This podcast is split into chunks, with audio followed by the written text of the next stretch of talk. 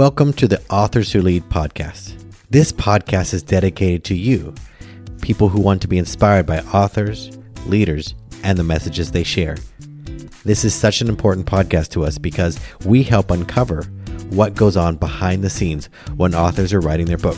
We talk about the process, we talk about where they get big ideas, and you can listen in on those conversations. We can't wait for you to join us, so let's get started. Hey, everybody, welcome back to another episode to Authors Who Lead. Today we have some pretty amazing guests. These are all five kids that have been part of writing a book. They're sons and daughters of healthy food bloggers who came together to publish a cookbook by kids and for kids. And they're all ages between 11 and 14. And they come from all over the globe. In some regards, they're California, Michigan, Florida, British Columbia, different places. And the book, Chef Junior, is expected to get published here later in the year. And we're super thrilled to have these amazing young people here. The authors of the book, Paul, Katie, and Will and Abby are all here with us. And Tony, who also is an author, is not here, but we're going to talk about the process of writing this book and what it means to write your passion into a book, talk about food, why this cookbook came to be. Welcome to the show, everybody. Y'all can say hi. Hi. Hi. Hi. Awesome. Let's start with Will. Will, tell us a little bit about your like introduction and when you think about what inspired this cookbook to kind of come about, a book for kids and by kids. We really wanted to inspire kids to be able to cook too and just feel like they've done something in the kitchen. When you say that, like Abby, when, when you say inspire them to be in the kitchen, why is that important? Well, I think a lot of people graduate high school, they go into college, they go into the world, and they don't know how to cook, they don't know how to fend for themselves. But there's also, it's not just cooking, it's the idea when you know how to cook for yourself, you have, you don't have to depend on other people as much. And it's just like an independence factor to growing up. And I think that's really important. We all think it's super important for people to learn how to do. Yeah, no, that makes a lot of sense. I'm really curious about like the cooking path because some people, I've met people, you know, who've left the house and had never cooked for themselves, you know, like had never even done simple things like use a sharp knife. Will, tell me a little bit about what parts of the book you guys were assigned to or that you kind of had expertise in. What was your expertise besides the recipes? We're going to dive into the recipes in a second here. Uh, what was the focus that you had in contributing to this book? I did meal planning so that you make sure no food goes to waste and you have a plan for the week about where the food is going. That's awesome. And what was the challenge you had in working with that topic in the book? relating to kids because sometimes, you know, like the week seems out of their control mm. and making it so it feels personal to them. And what would it be an example to help people understand that? Like the planning part, like planning, what things have to go into the planning to make like the preparation? There's several kinds of planning. You could do, you could cook your whole entire week of meals in one day, or you could try to get some recipes, then try to use the different ingredients to make it so you use everything in your fridge. That's incredible. Katie, what types of focus did you have in the book and, and what was your angle? Why did you choose that or why was that your focus? Mine was I have a section on substituting for people who have allergies. I've had, I'm gluten free and dairy free, and I've had some struggles when there's a recipe I really want to try, and you have to figure out is there a way to make this available to you, even though it has something you cannot have? And I really sometimes felt discouraged that so many other people had to not know how to make something that they would enjoy. And so it was really personal for me to write that chapter because I felt like I was able to open the door to people who previously may have not felt like they could be a part of like a meal that they really wanted to be. That's awesome. And that, what a personal connection to the cookbook because that is true. I was looking at some things and I was, my daughter is a vegetarian. She's really has a poor relationship with gluten. So I always have to think of ways like, what could I cover that, coat that with? Or what could I do to make this dish that I love that I have to change because I want to enjoy it with her and I don't want her to not enjoy it. So it's great that you have that focus. Paul, what was the focus that you had and what brought you to that focus? I did a chapter on knife skills. My mom does an e-course teaching kids how to cook, and a lot of it is knife skills because I really think that, not to trample any other kitchen skills, knife skills are kind of the first thing you need to learn. People, two-year-olds with a butter knife can be cutting a banana, and it really opens the door to a whole like range of cooking skills and stuff that you can make.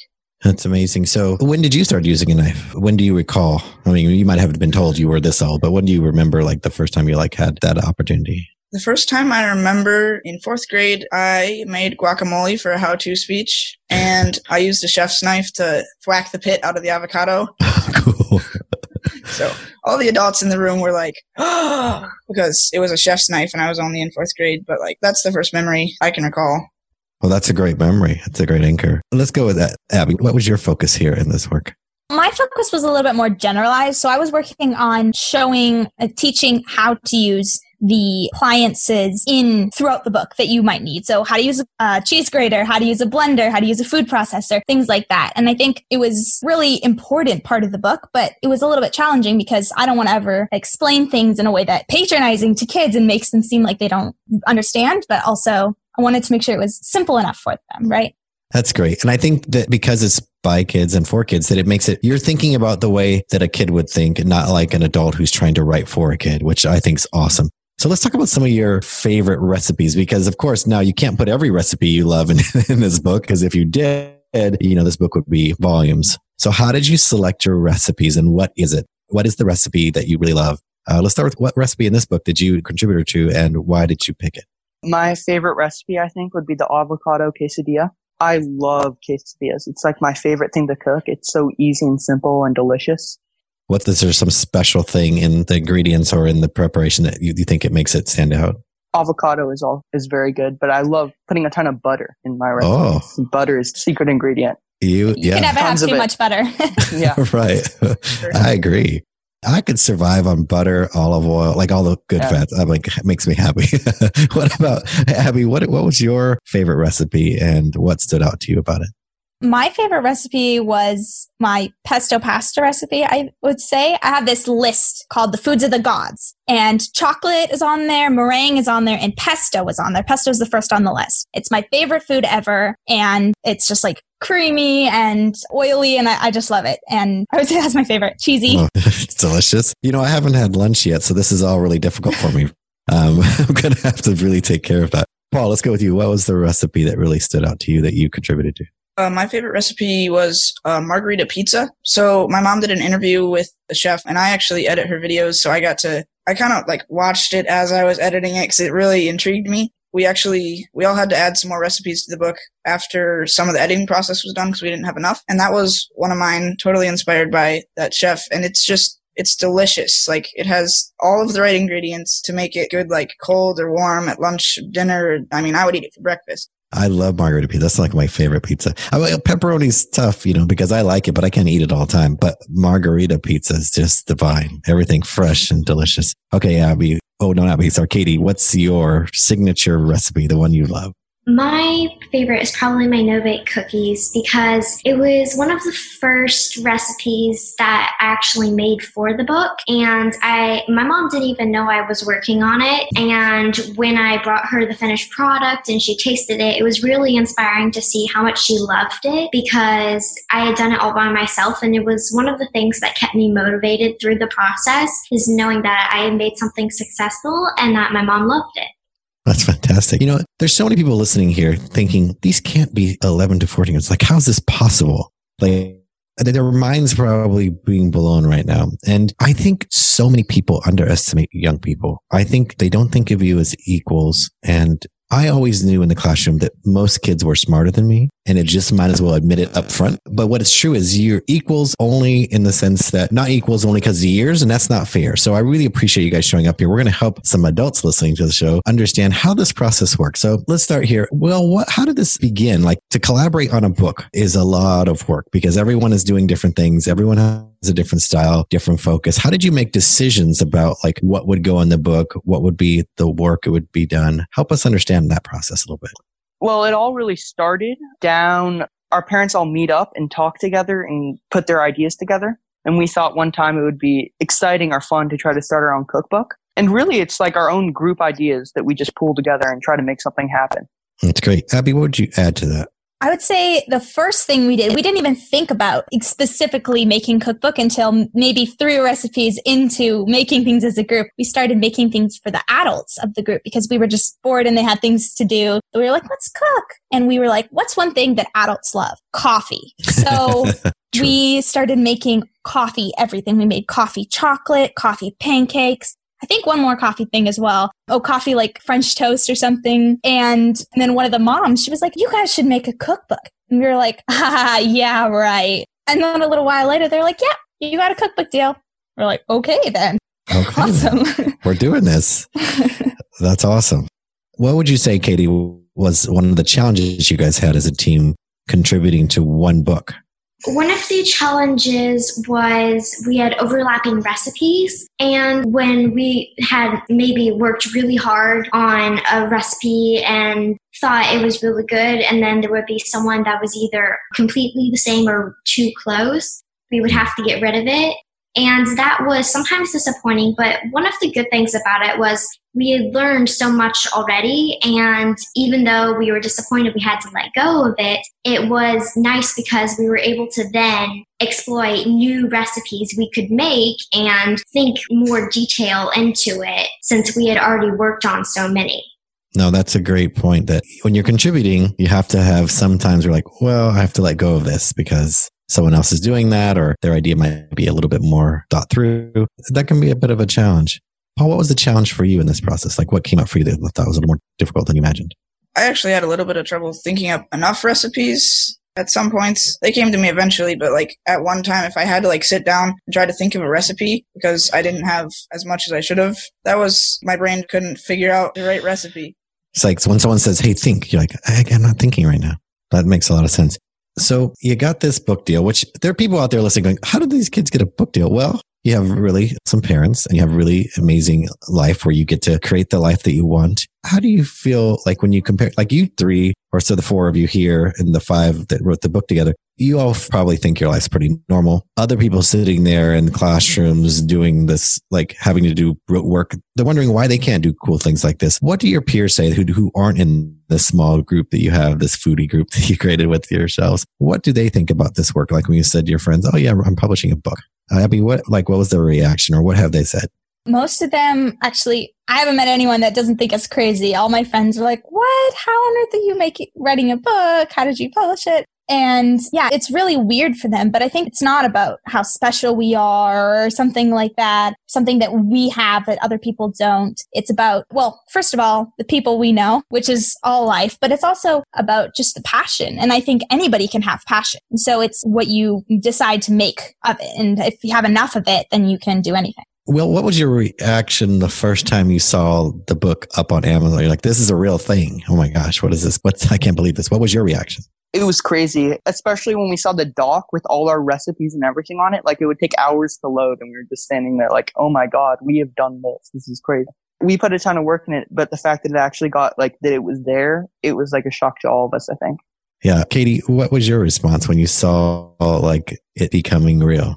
Well, when my parents, when it came out on Amazon, I actually had no idea. And my mom and dad took me out on the back porch, and mom was holding her computer with a hand over it, like there was something she wasn't showing me just yet. And then all of a sudden, she flips it around, and I see Chef Junior, which is our, the name of it, just on an Amazon page where I, and on Amazon, we get so much stuff from Amazon and my book is on there and I go to look at the name of the authors and my name is there and my friends' names are there. And it was just so amazing because the figment of my imagination, the thing that I thought would maybe never happen was right there on the page where so many people could see it. It was truly an amazing, amazing experience.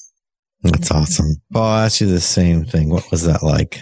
I thought, I mean, I knew it was real, like it was happening once they sent the files to the printer and stuff, but it was, there wasn't any like tangible evidence of that really. When I got to see it on Amazon, it was like, hmm, I'm about to have a published book. That's pretty cool. It was just, right. it became so much more real.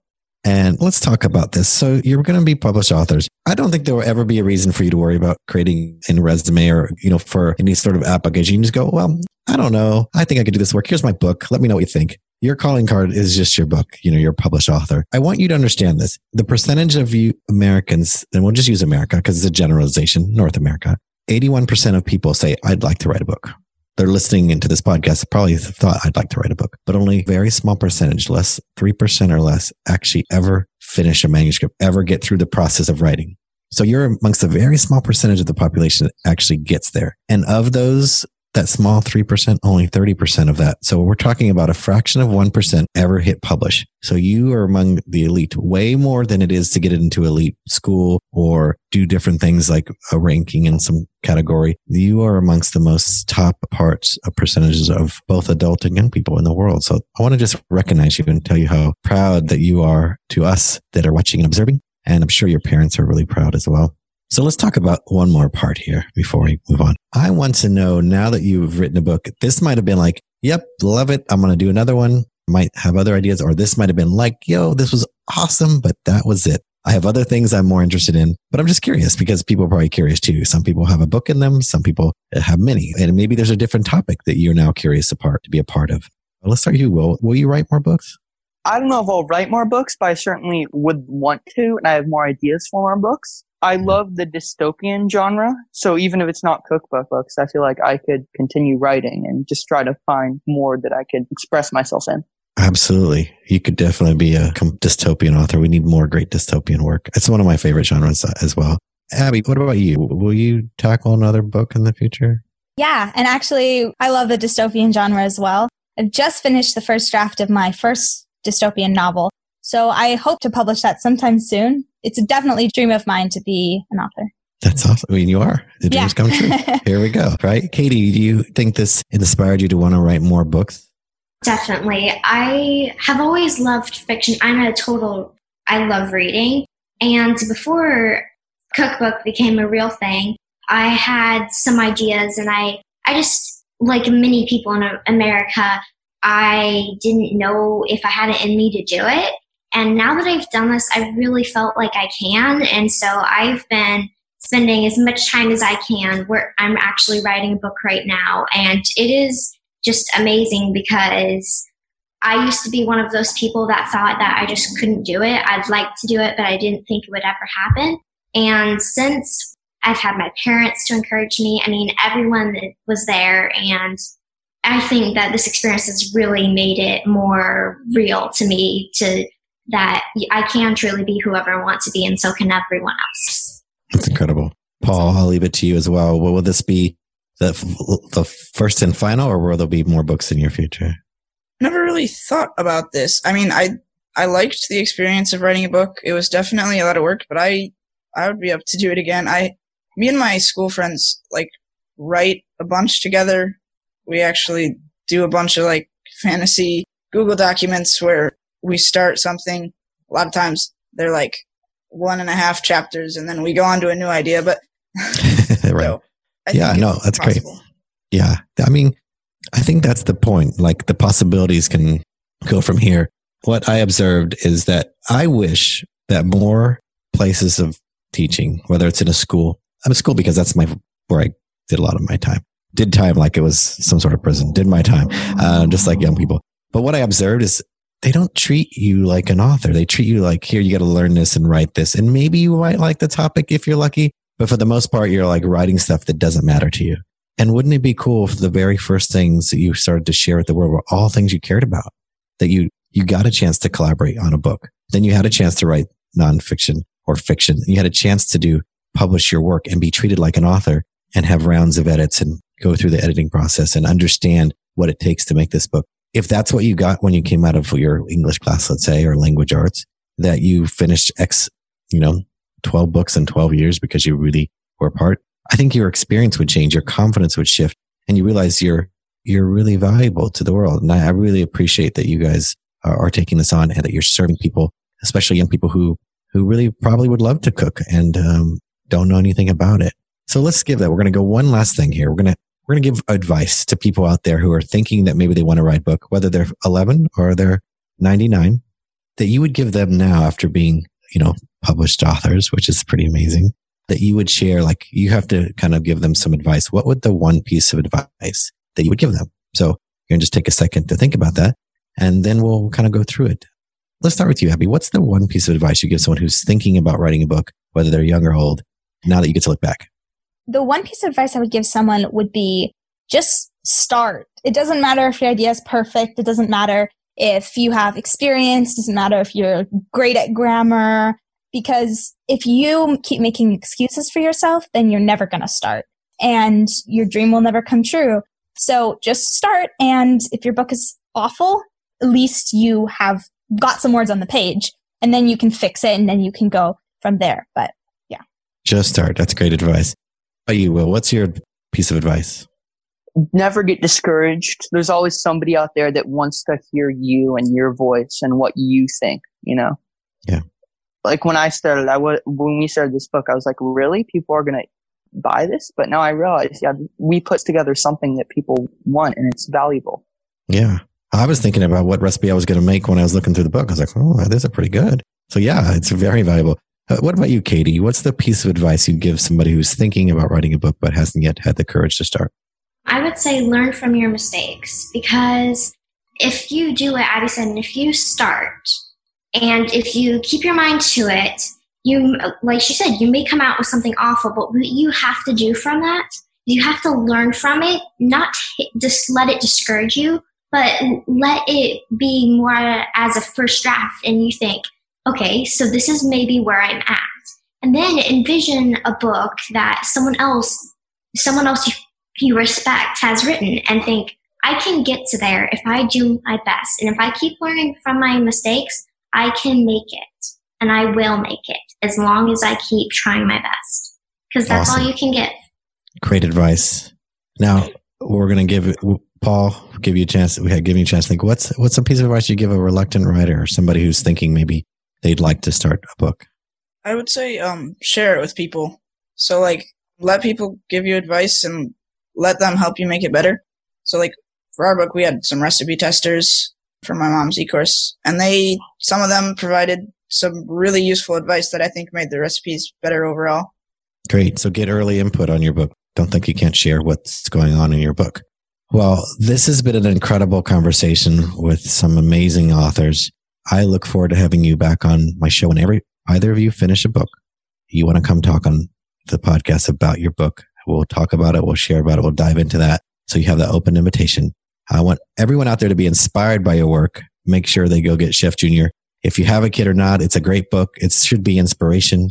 You can find it uh, available already on pre-sale, I think, on Amazon and also will allow you to share it in other places. In the show notes, we're going to share how to get, get in contact with you. So there's a lot of people out there who are going to follow your journey and see where this goes from here. It's been such a pleasure having you and we'll do something that is called the final word. That means you have one word that you get to share, just one single word that kind of sums up our conversation today. All right. I'll go first, give you a chance to think. My one word is inspired. Will, what's your one word? Honesty be honest when you're with yourself when you're writing. Awesome. Abby. My one word is grateful. Great. Katie. Mine is belief. And Paul, your one word. Speechless. Speechless? Perfect. that was the best word of the day. Thank you all so much. I appreciate you and I wish you the best of luck. And I can't wait to get my copy. Thank right. you. Thank you. Thank you. Thank you. Thank you for listening again to another episode of Authors Who Lead. We appreciate you being here, and we hope you subscribe so you get this delivered to your device every week. And if you haven't left us a review, please do so. It really helps. And if you have a book in your heart, you've been wanting to write a book, please go to authorswholead.com and join us on this journey of becoming a published author.